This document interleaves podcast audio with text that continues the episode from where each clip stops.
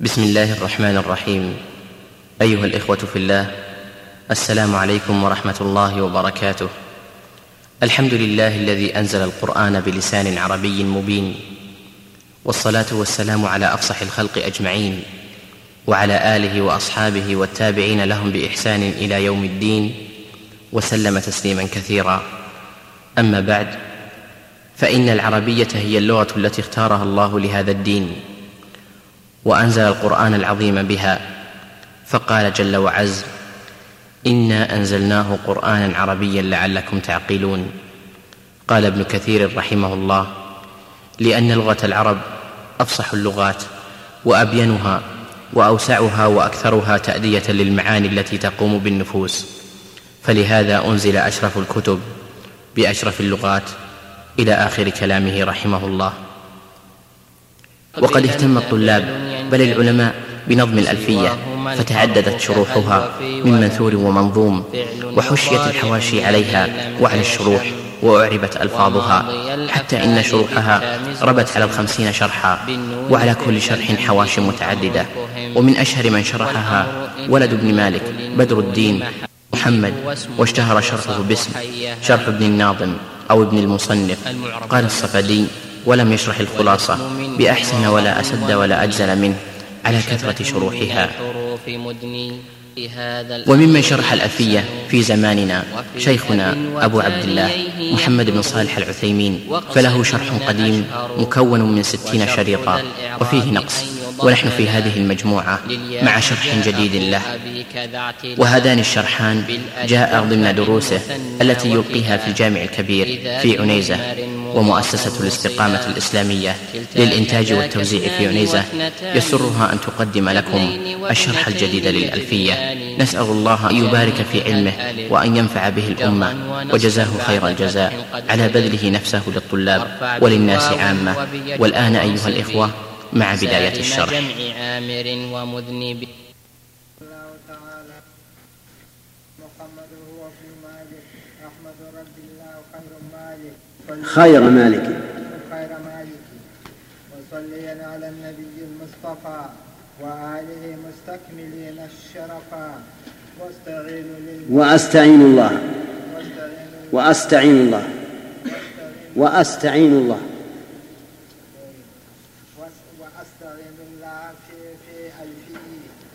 في ألفية. في ألفية. نعم. مقاصد النحو بها نحوية محوية بالواو. إيه ما ما بالميم. بالميم؟ لا غلط. نحوية وش النسخة هذه؟ بالواو؟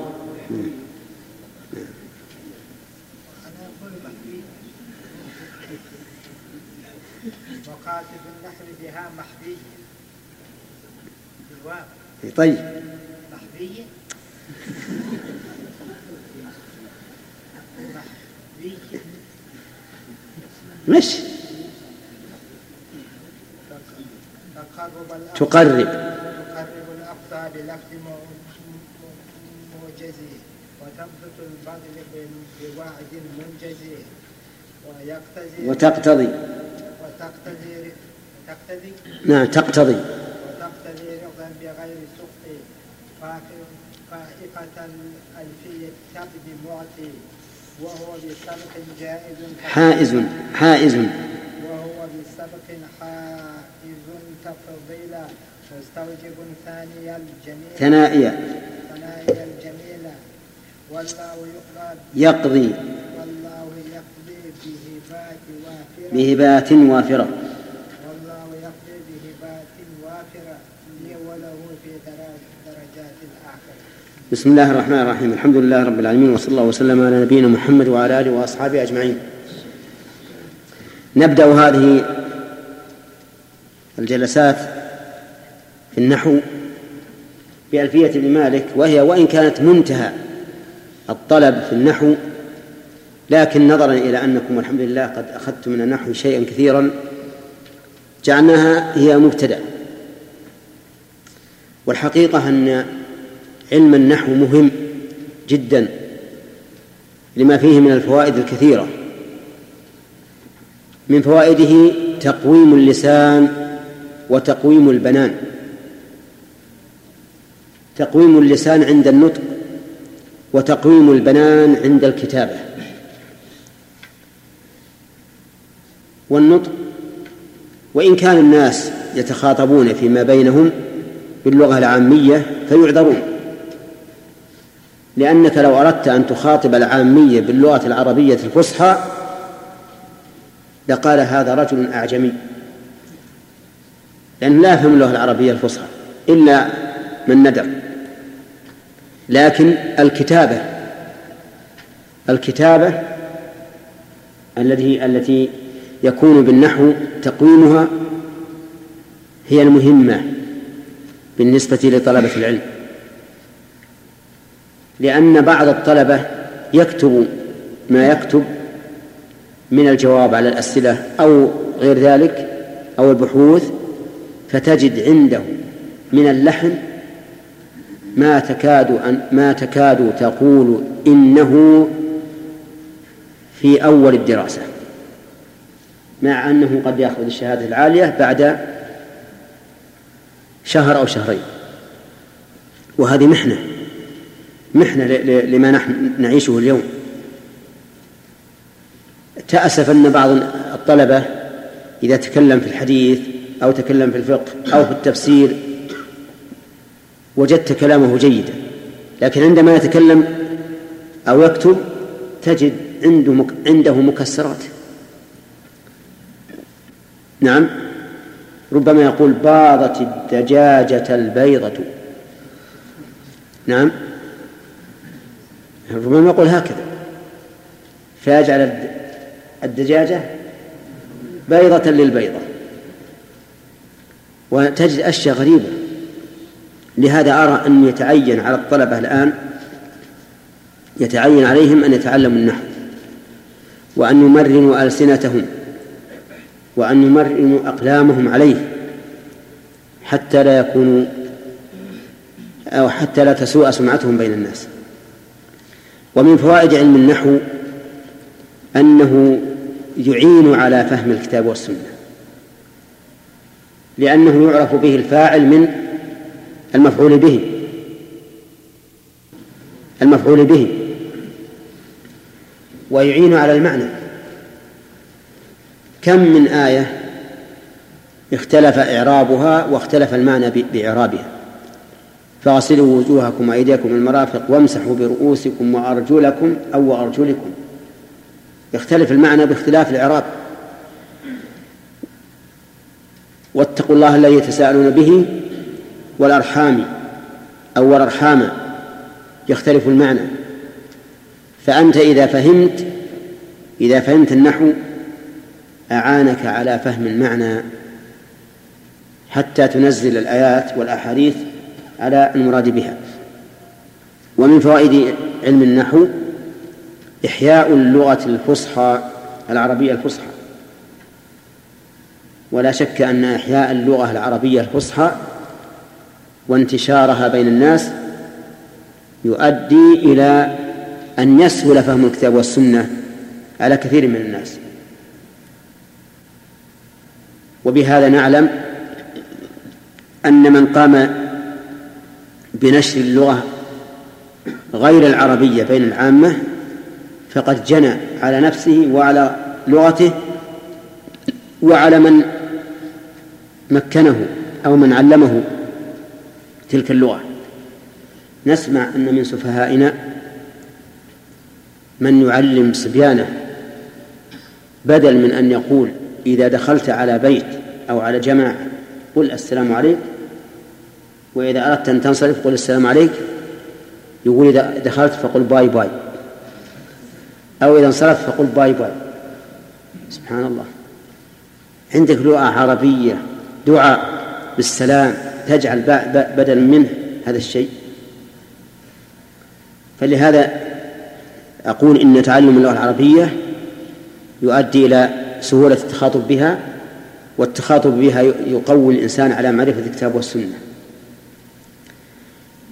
وعلم النحو إنما احتاج الناس إليه حين بدأ بدأ اللسان يختلف.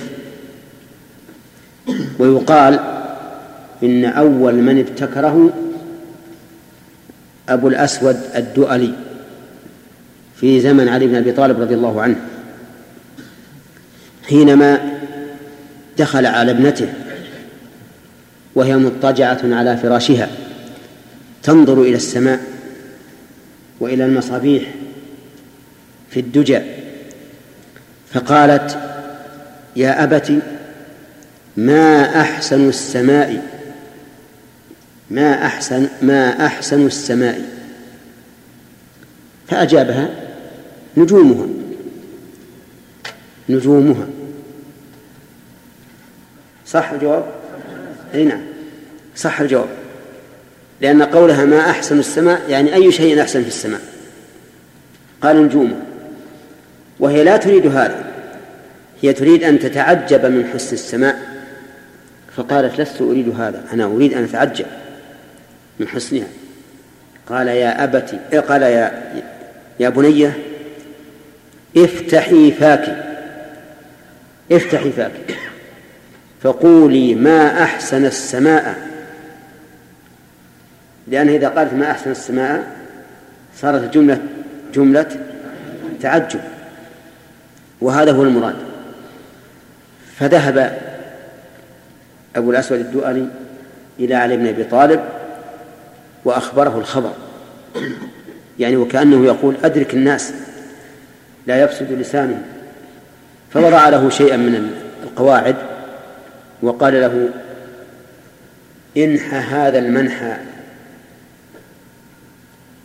فسمي علم النحو سمي علم النحو. وعلم النحو وعلم الصرف هما صنوان يكمل أحدهما الآخر. لكن الناس إلى علم النحو أحوج منهم إلى علم الصرف لأن علم النحو هو الذي يتغير تتغير به الكلمات كثيرا.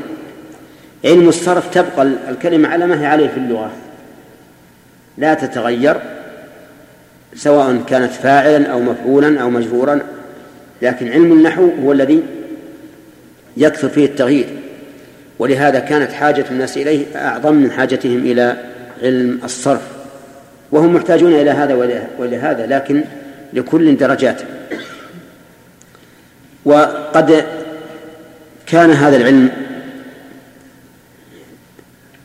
علما مستقلا.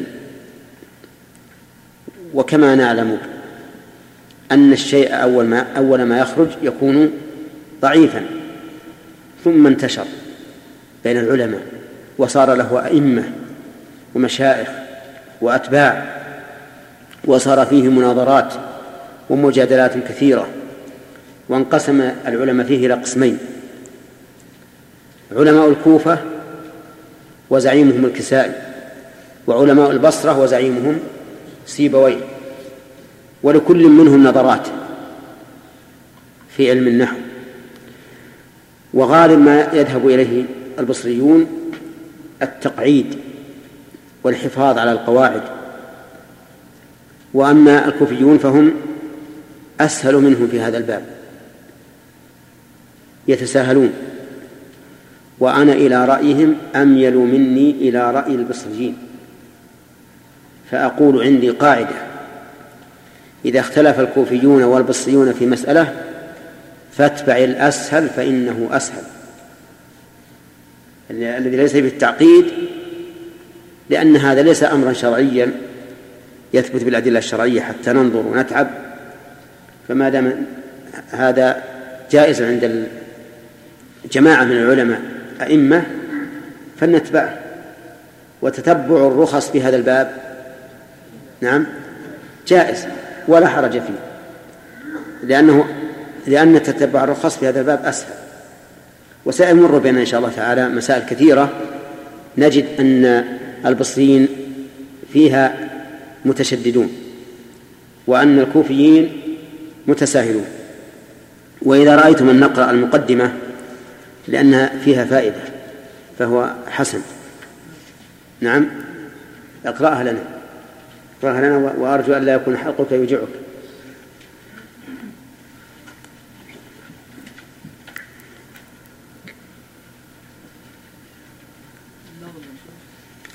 نعم. المقدمة الحالة العلمية. ها؟ لا عندي مقدمة. ما عندك؟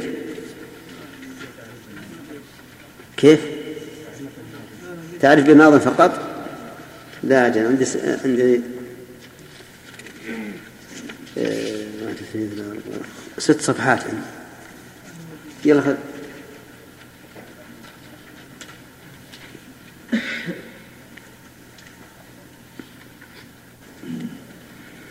بسم الله الرحمن الرحيم. إن الحمد لله نحمده ونستعينه ونستغفره ونعوذ بالله من شرور أنفسنا ومن سيئات أعمالنا. من يهده الله فلا مضل له ومن يضلل فلا هادي له وأشهد أن لا إله إلا الله وحده لا شريك له وأشهد أن محمدا عبده ورسوله صلى الله عليه وآله وسلم. وبعد مقدمة. الحالة العلمية في عصر ابن مالك. يمتاز عصر ابن مالك بكثرة ما ألف فيه من كتب في مختلف العلوم والفنون ويرجع ذلك إلى ما كان يغدقه الملوك على العلماء من المال وإلى ما كان للعلماء من المنزلة الرفيعة والتوقير لدى السلاطين والحكام وإلى ما كان من رغبة بعض هؤلاء الملوك بإنشاء الخزانات الخاصة وحمل العلماء على تأليف الكتب برسمها. هذا إلى كثرة إنشاء المدارس وإقبال الطلاب عليها. هذه الحالة التي جعلت العلماء ينكبون على ينكبون على التأليف والتدوين حتى كان ما ألفوه أعظم ثروة علمية للغة والدين والآداب. ولعل كثرة لعل كثرة إنشاء المدارس. كثرة إنشاء المدارس. كثرة صح. ولعل كثرة إنشاء المدارس وإقبال الطلاب عليها وتخصيص المدرسين لها لعل ذلك كان سببا في أن يصبح التعليم صناعة خاصة تحمل العلماء على التفكير في تسهيل العلم على طلابه وتيسير السبيل عليهم للإحاطة بشوارده ولعله كان سببا في أن أكثر العلماء من نظم في أن أكثر العلماء, أكثر العلماء من نظم العلوم المختلفة أكثر. في أن أكثر العلماء العلماء. العلماء من في أن أكثر العلماء من نظم العلوم المختلفة بل من نظم المنظومات المختلفة في العلم الواحد. فإنه من من الثابت أن النظم أسرع في الحفظ وأبقى في الذهن من النثر.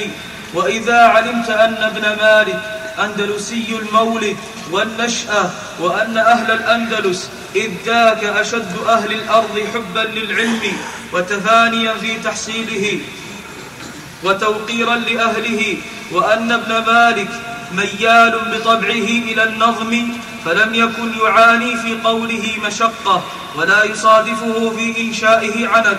إذا عرفت ذلك أمكنك أن تدرك السر فيما وصل إليه ابن مالك من العلم والفضل.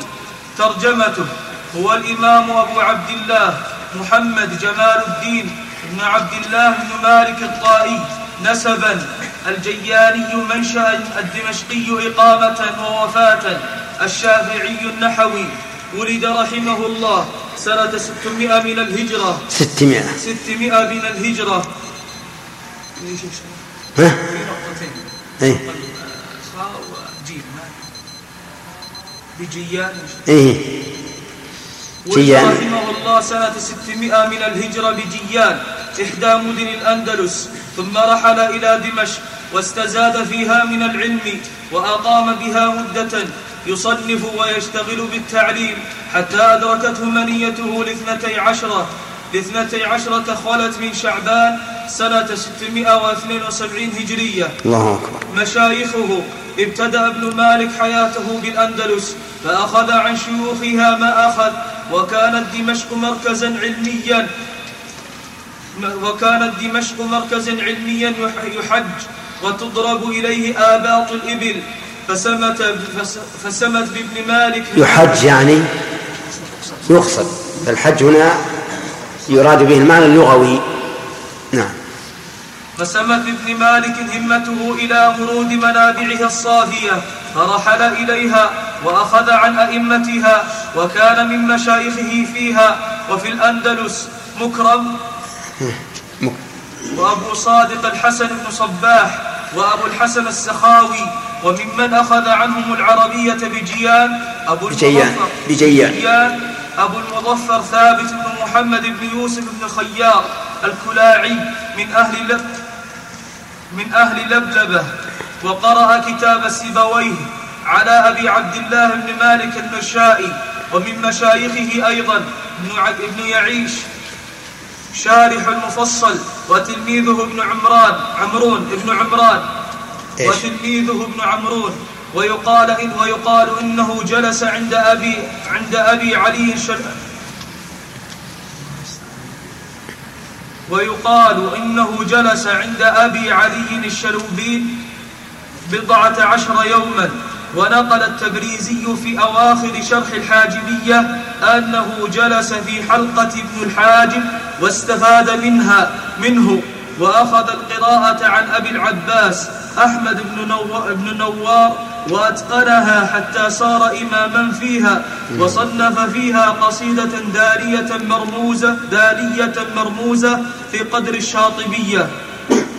تلاميذه وتخرج به جماعة منهم الإمام النووي وروى عنه ولده بدر الدين محمد وشمس الدين بن جعوان وشمس الدين بن أبي الفتح وابن العطار وزين الدين أبو بكر المزي والشيخ أبو الحسين اليويني اليويني آه، اليويني اليويني شيخ المؤرخ الذهبي وأبو عبد الله الصيرفي وقاضي القضاة بدر الدين بن جماعة جماعة جماعة. ابن جماعة وشهاب الدين بن غانم وناصر الدين بن شافع وخلق سواهم وروى عنه الألفية شهاب الدين محمود ورواها الصدي خليل عن شهاب الدين عن شهاب الدين محمود قراءة ورواها إجازة عن ناصر الدين شافع بن عبد الظاهر وعن شهاب الدين بن غانم بالإجازة عنهما عنه.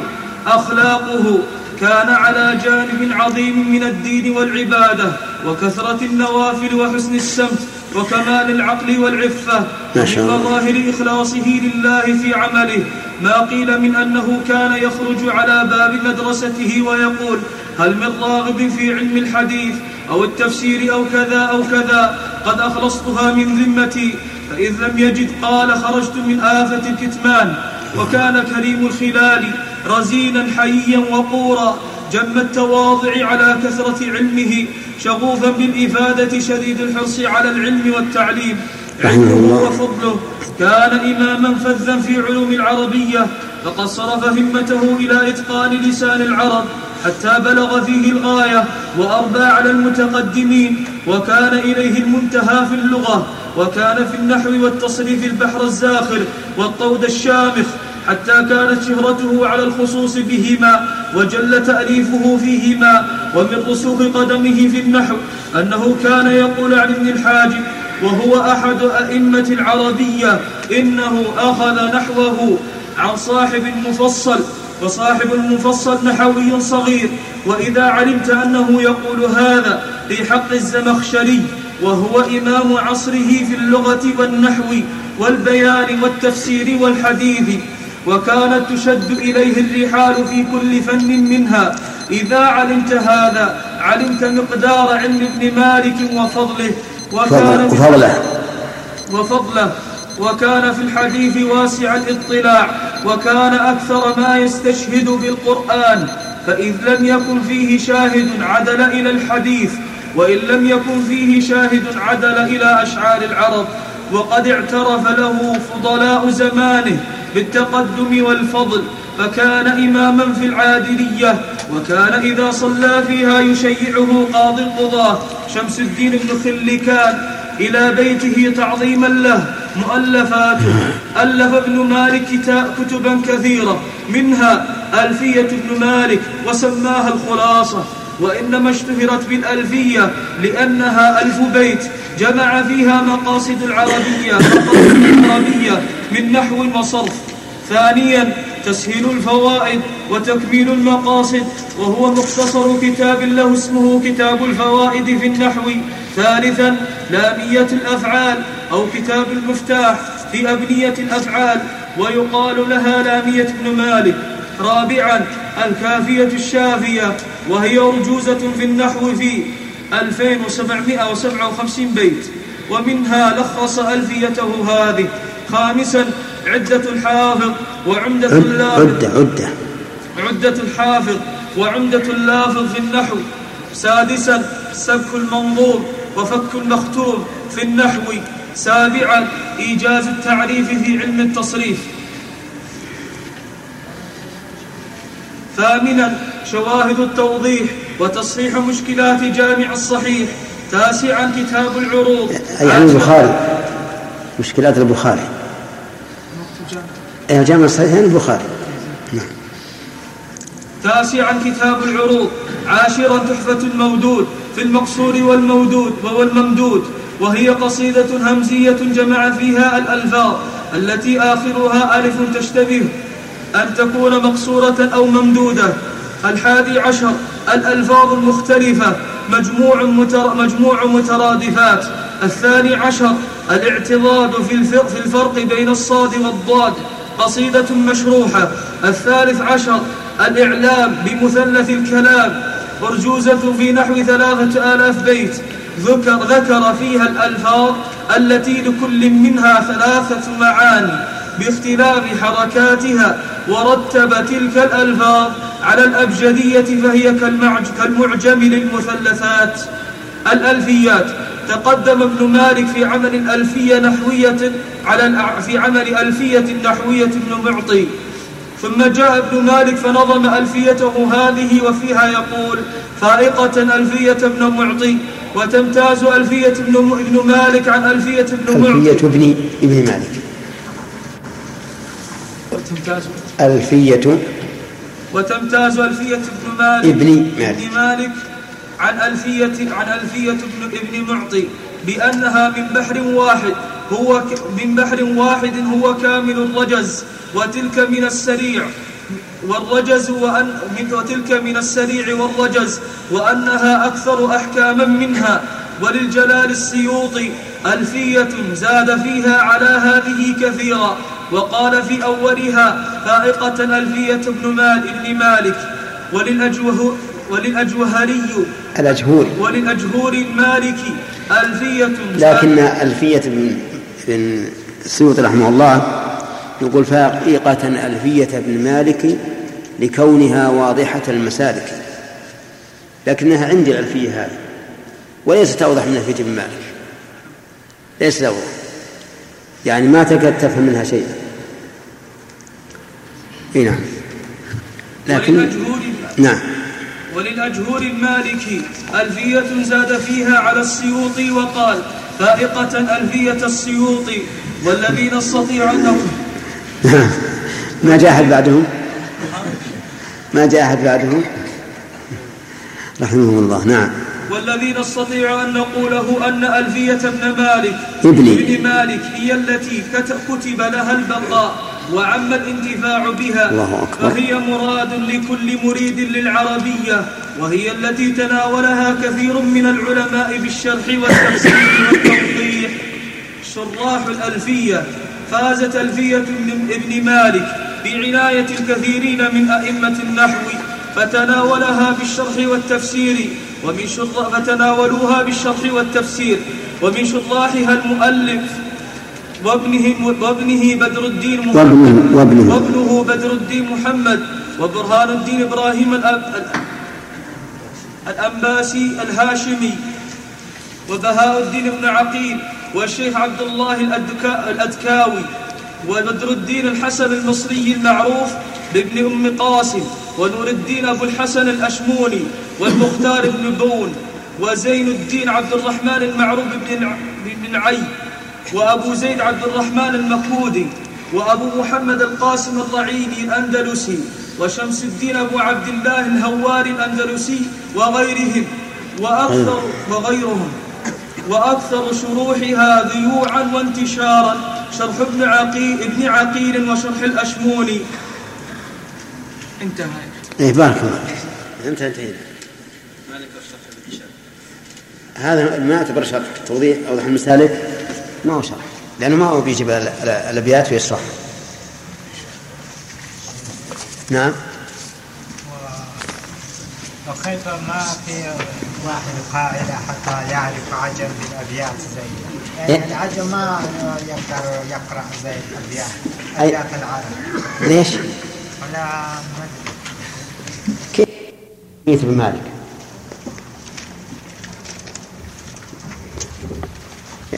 قرأنا المقدمة وكان مما مر علينا أن من تلاميذ ابن مالك النووي رحمه الله. وقد ذكر بعض العلماء أن قول ابن مالك في في باب المبتدأ والخبر ورجل من الكرام عندنا يقصد به النووي. وذكر النووي رحمه الله في باب صفة الصلاة عند الكلام على حكم الكلام في الصلاة ذكر ابن مالك ووصفه بأنه شيخنا. الذي انتهت إليه في عصرنا الإمامة في اللغة العربية. فأثنى عليه كثيرا. وهذه شهادة من النووي رحمه الله لابن مالك. يقول قال محمد هو ابن مالك إلى آخره. أولا لا بد أن نعرف علم النحو وذكرنا فيما سبق أن علم النحو هو علم يعرف به أحوال أواخر الكلم. ماذا ذكرناه ولا لا. علم يعرف به حكم أحوال أواخر الكلم من حيث الإعراب والبناء. وذكرنا أن حكمه إيش؟ فرض كفاية حكم تعلمه فرض كفاية. وذكرنا أهميته ولا سيما في عصرنا هذا حيث إن كثيرا من الطلبة لا يفهمون عن عن الإعراب شيئا. ونحن نذكر الآن أن علم النحو سهل صعب. هو في أول ابتدائه صعب. لكن الإنسان إذا فهمه أو فهم قواعده صار سهلا ويسيرا عليه. ولهذا يقال إن النحو بابه حديد وداخله قصب. هو قصب. قصب. سهل. لكن بابه حديد إذا دخلت من هذا الباب فلم يبقى فلن يبقى أمامك شيء يشق عليك. لكن ادخل الباب. ولا تيأس هو سهل.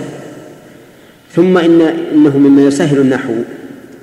أن الإنسان يجد التمارين فيه في كل ما ينطق به. كل كلمة تقولها أو جملة تقولها أو تسمعها أو تقرأها فهي تمرين على النحو. يعني لا يحتاج إلى تكلف أمثلة وصعوبة. هو تمرين في نطقك وفيما تقرأ وفيما تكتب.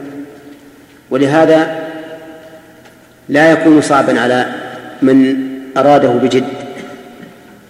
قال محمد هو ابن مالك. أحمد رب الله خير مالك. قال محمد. القول لا بد له من قائل ومقول. فالقائل هنا صرح به المؤلف قال محمد. والمقول هو كل الألفية كل الألفية. ولهذا نقول قال فعل ماضي في الإعراب قال فعل ماضي ومحمد فاعل وجملة أحمد ربي إلى. إلى إيش؟ آخر الكتاب نعم. إلى قوله وآله الغر الكرام البررة وصحبه المنتخبين الخيار الجملة مقول القول في محل نصب. كل هذه جملة واحدة تعتبر مقول القول في محل نصب. وقوله هو ابن مالك الجملة تفسير أو عط آه، في محل نصب على الحال. يعني مبينا بأنه ابن مالك. ومالك هو اسم جده لكنه اشتهر به واسم أبيه عبد الله. ويجوز للإنسان أن ينتسب إلى من اشتهر به مع العلم بأبيه الأدنى كما قال النبي عليه الصلاة والسلام في غزوة ثقيف أنا أنا النبي لا كذب أنا ابن عبد المطلب لأن عبد المطلب أشهر من أبي من ابنه عبد الله. ولهذا قال أنا ابن عبد المطلب مع أنه هو ابن عبد الله عليه الصلاة والسلام. لكن قال أنا ابن عبد المطلب لاشتهار جده. فهنا بن مالك اشتهر بهذا الاسم. محمد بن مالك وإلا فهو محمد عبد الله. أحمد رب الله خير مالك أحمد فعل مضارع يدل على التجدد لأن الحمد فعل فعل يحدثه الإنسان بلسانه والحمد هو وصف المحمود بالكمال مع المحبة والتعظيم وصف المحمود بالكمال مع المحبة والتعظيم. فقولنا وصف المحمود بالكمال خرج به الذم الذي هو مقابل المدح مقابل المدح نعم. وقولنا مع المحبة والتعظيم خرج به المدح لأن المدح قد يقترن به الحب والتعظيم وقد لا يقترن به. فمن مدح ملكا من الملوك لينال منه جائزة. فإن هذا لا يكون حمدا إلا إذا كان في قلب المادح حب وتعظيم لهذا لهذا الملك. أما إذا كان يحب أن يقضم الملك بنواجذه لكن اضطر إلى مدحه ليأخذ من جائزته فهذا لا يسمى مدحا. لا يسمى حمدا وإنما يسمى مدحا. وقد ذكر ابن القيم رحمه الله في كتابه بدائع الفوائد الذي هو اسم على مسمى بدائع. يبحث فيه ما يعن له في خاطره من غير ترتيب لكنه يبحث أحيانا بحوثا لا تكاد تجدها في غيره. بحث على الفرق بين الحمد والمدح بحثا عظيما. وقال كان شيخنا إذا تكلم في هذا الباب أتى بالعجب العجاب. من شيخه؟ ابن تيمية. ولكنه كما قيل يرحمك الله تألق البرق نجديا فقلت له إليك عني فإني عنك مشغول. أي أنه رحمه الله مشغول عن مباحث النحو وما يتعلق به بأمور أهم.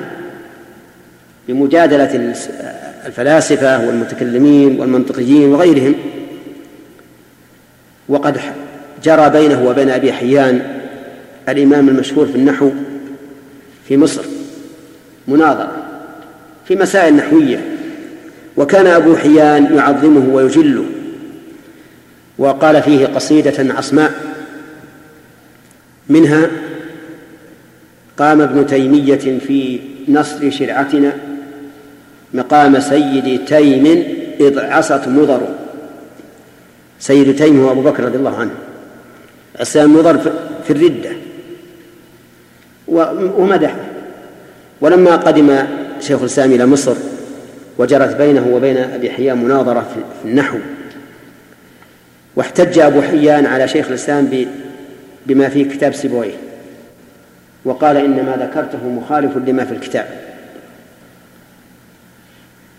فقال أي كتاب؟ قال كتاب سيبويه. قال وهل سيبويه نبي النحو حتى يجب علينا اتباعه؟